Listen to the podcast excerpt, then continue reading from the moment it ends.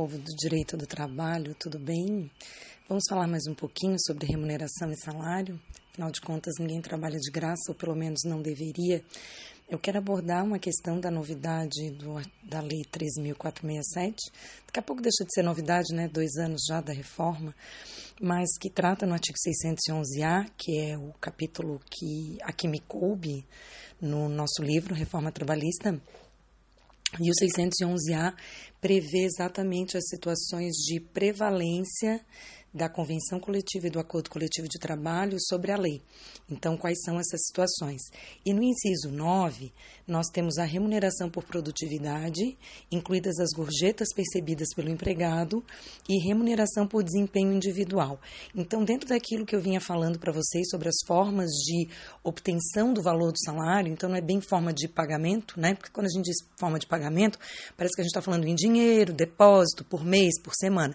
Mas essa, essa forma de aferição do quanto depois vai compor a remuneração e o salário, nós temos essa previsão de remuneração fixa, né, do salário fixo, muitas vezes previsto até em lei, piso ou salário mínimo, e também aquelas situações que envolvem as variáveis, o salário variável, que tem que garantir ou salário mínimo ou piso da categoria se existir, como eu acho que eu já mencionei é, quando a gente tratou disso inicialmente, e temos essa previsão de remuneração, então, por produtividade.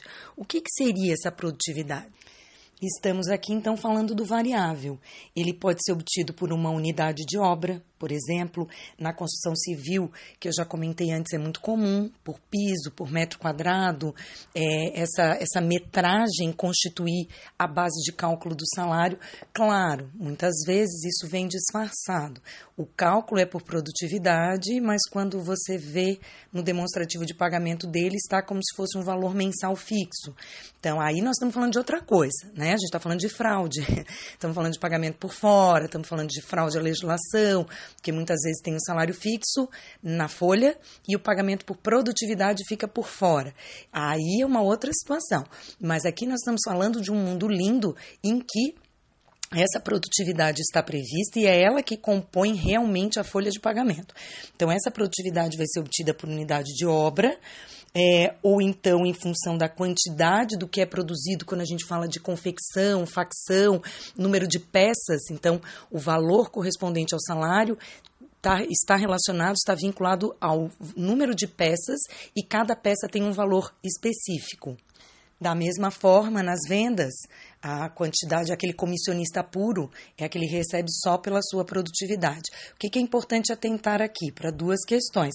Primeira delas é que é, tem um risco nessa forma de cálculo né, da percepção, porque vai recair só sobre o empregado o risco, né? Então, aquele requisito da alteridade, que é do empregador, o risco cabe ao empregador da atividade. Nesse caso, o valor do salário, de uma certa forma, traz, é, é vem com o risco da sua quantificação, porque, claro, o mínimo tem que ser garantido, mas essa sua quantificação recai sobre o trabalhador.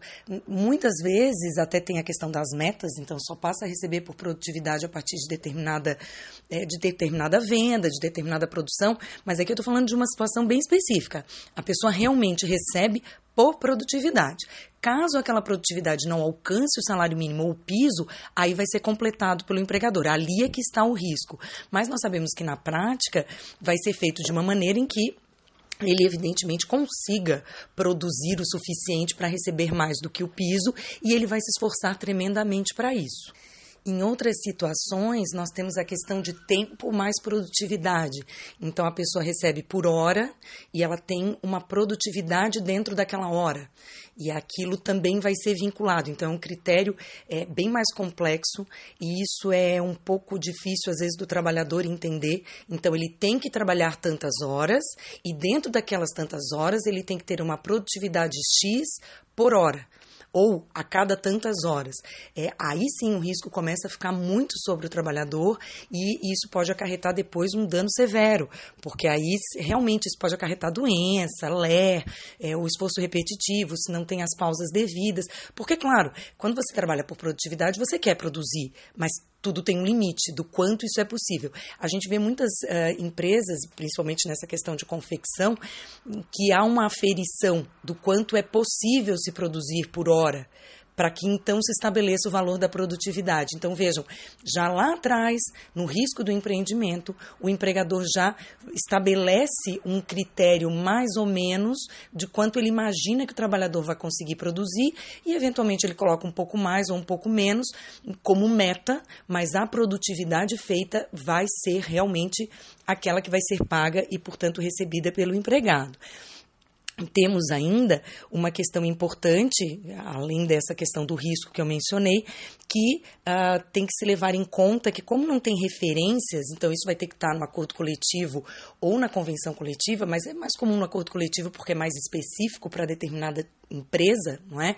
Acho que fica inclusive bem mais interessante, mas tem que se levar em consideração quais são as formas de, de execução do trabalho que a empresa dá, quais são os, qual é o ambiente de trabalho, se tem equipamentos de proteção, se tem proteção contra os riscos, não só em equipamentos de proteção individual, mas também equipamentos de proteção coletiva. Isso tudo tem que ser levado em conta na hora do sindicato celebrar o acordo coletivo para que permita que essa produtividade do trabalhador seja realmente efetivo e eficiente para ele receber um salário um pouco maior do que aquele que se espera no piso da categoria. E aí esbarramos na questão do artigo 461, que é o que trata da equiparação salarial. Então, na hora que se estabelece que vai receber por produtividade, é, se a produção, se a produtividade é a unidade então de aferição vai ser metro de área construída, metro de piso colocado, esse metro tem que ser o mesmo para todos os trabalhadores que vão fazer aquela atividade. O que não pode acontecer é que é muito comum na obra, o mestre de obras decide que aquele que trabalha em tal setor, em, da área ali, aquele pedreiro vai receber tanto por metro construído. O pedreiro que trabalha do lado dele vai receber menos por metro construído, porque o mestre de obras acha que ele tem mais experiência. Isso não pode. Aí você tem que ter a previsão de cargos e salários, que também pode ser por acordo coletivo ou por regulamento da empresa. Mas o mais importante aqui é pensar na situação normal, não é? Que é de respeito a essa situação, a essa questão da equiparação salarial. Então, para trabalho de igual valor, corresponderá igual salário. Então, salvo se se consegue provar que aquele trabalhador coloca o piso ou ergue o muro com mais qualidade e principalmente até mais rapidez, porque aí você consegue diferenciar a qualidade do trabalho. Você pode diferenciar a qualidade do trabalho por quantidade, para aferir o valor que ele merece receber pela sua produção individual, ou então também pode aferir pela própria qualidade em si. Ou seja, quando você tem nas, nas costureiras tantas peças produzidas por dia e ela recebe pelo número de peças que ela produz. Mas isso também estará vinculado a isso as peças passarem pelo controle de qualidade. Então, embora ela receba por produtividade, ela pode ter um desconto no valor individual da sua produção na medida em que o controle de qualidade está sempre devolvendo aquela peça, gerando retrabalho. E esse retrabalho, muitas vezes, vai para todas as colegas. Então, 10 peças são devolvidas. Elas não são devolvidas para aquela trabalhadora especificamente que teve problema nas peças. Normalmente, aquilo vai ser redistribuído para agilizar a produção. Então, a, além da questão da quantidade para aferir a produtividade, é claro que a perfeição técnica, que é exatamente o que estabelece o artigo 461 para diferenciar as pessoas, também pode ser levado em consideração, desde que esse critério exista. Por isso que é tão importante se prever isso em negociação coletiva, porque nada melhor do que o sindicato daquela categoria para sentar junto com o empregador e saber o que, que pode ser avaliado. Então, é colocação de botão, quantos botões são esperados por hora e, portanto, quantos botões por dia para se estabelecer esse valor da produtividade pela colocação de botões. Por quanto tempo como se vai avaliar a duração daquela, daquele botão colocado se quando na, no controle de qualidade ele é arrancado facilmente. Então a pessoa está produzindo rápido porque ela está produzindo mal. E isso também vai poder ser levado em consideração. Por isso a importância de ser por acordo coletivo. E também sobre esse assunto, é importante é lembrar o que prevê o artigo 483G da CLT, que é o que trata de. O artigo 483 trata das hipóteses de rescisão indireta, ou seja, falta grave praticada pelo empregador que enseja um rompimento do contrato por parte do empregado. Só que a rescisão indireta é declarada judicialmente. O, o inciso, ah, desculpa, a linha G prevê que o empregado poderá considerar rescindido o contrato e pleitear a devida indenização quando o empregador reduzir o seu trabalho, sendo este por peça ou tarefa, de forma a afetar sensivelmente a importância dos salários. Então, o que acontece? Quem recebe por produtividade, recebe em função daquilo que fizer, daquilo que vender, daquilo que fabricar, daquilo que erguer. Acontece então, que quando ele trabalha menos, ou seja, isso até com o professor, quando ele recebe menos horas aula para ministrar, naturalmente no valor global do salário dele vai ter uma redução. O que não se pode admitir em regra é a redução do valor da produção em si. Então, se o metro quadrado vale 20 reais, ele não pode passar a valer 15 mas ele pode produzir menos, e naquele mês, embora continue recebendo 20 por metro quadrado, ele produziu menos. Isso pode acontecer? Pode acontecer e não é uma alteração prejudicial ao trabalhador, a não ser que o empregador impeça o trabalhador de produzir na mesma quantidade que ele vinha produzindo e com isso baixar a média dele. Quando é que a gente vê isso?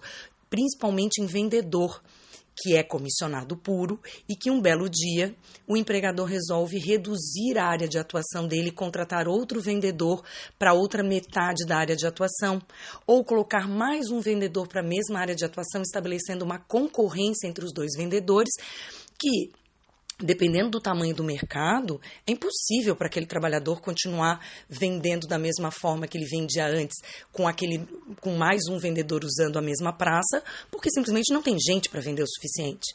E eles vão acabar tendo naturalmente uma divisão. Mas aí até uma concorrência entre eles, mas às vezes o empregador simplesmente retira um pedaço da praça dele, ou seja, impede que ele venda o suficiente, que ele continue vendendo naquele, naquela mesma quantidade. No caso das peças, a mesma coisa. Reduz a, a, velocidade da máquina. E às vezes até isso parece uma coisa boa. Ah, que bom, agora ele vai poder trabalhar mais devagar. Mas a partir do momento que, se ele consegue, se ele não tem nenhuma doença, se ele não tem nenhum problema, aquilo pode reduzir drasticamente a importância do salário dele no final do mês, porque por alguma razão, pode ficar mais barato ou mais interessante para a empresa. E muitas vezes é até para ver se ele pede demissão. No caso dos vendedores, isso é muito comum, infelizmente. Há essa segunda previsão do inciso 9, da remuneração por desempenho individual, de uma certa forma, está ligada à produtividade, porque às vezes o normal que se espera é que esse desempenho individual seja avaliado conforme a produtividade. Mas aí entra naquilo que eu falei de usar o critério misto. Esse desempenho individual pode justamente ser a avaliação do empregador do quanto o trabalhador produz no mesmo tempo. Então você pega cinco, seis trabalhadores do mesmo setor e vê quanto cada um produz dentro daquele tempo, porque você tem uma unidade, você tem como aferir isso, ou seja, não é para tudo que isso vai servir, né? É para aquilo que é possível você mensurar.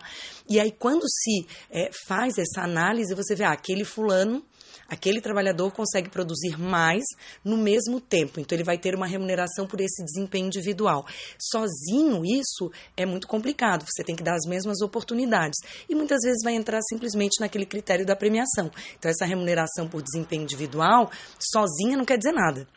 Ela pode vir por comissão, por gratificação, por premiação, sempre respeitando o 461, porque ele está vinculado à Constituição que trata do princípio da isonomia, e respeitando o princípio da alteridade. Então, o risco maior tem que continuar sendo do empregador.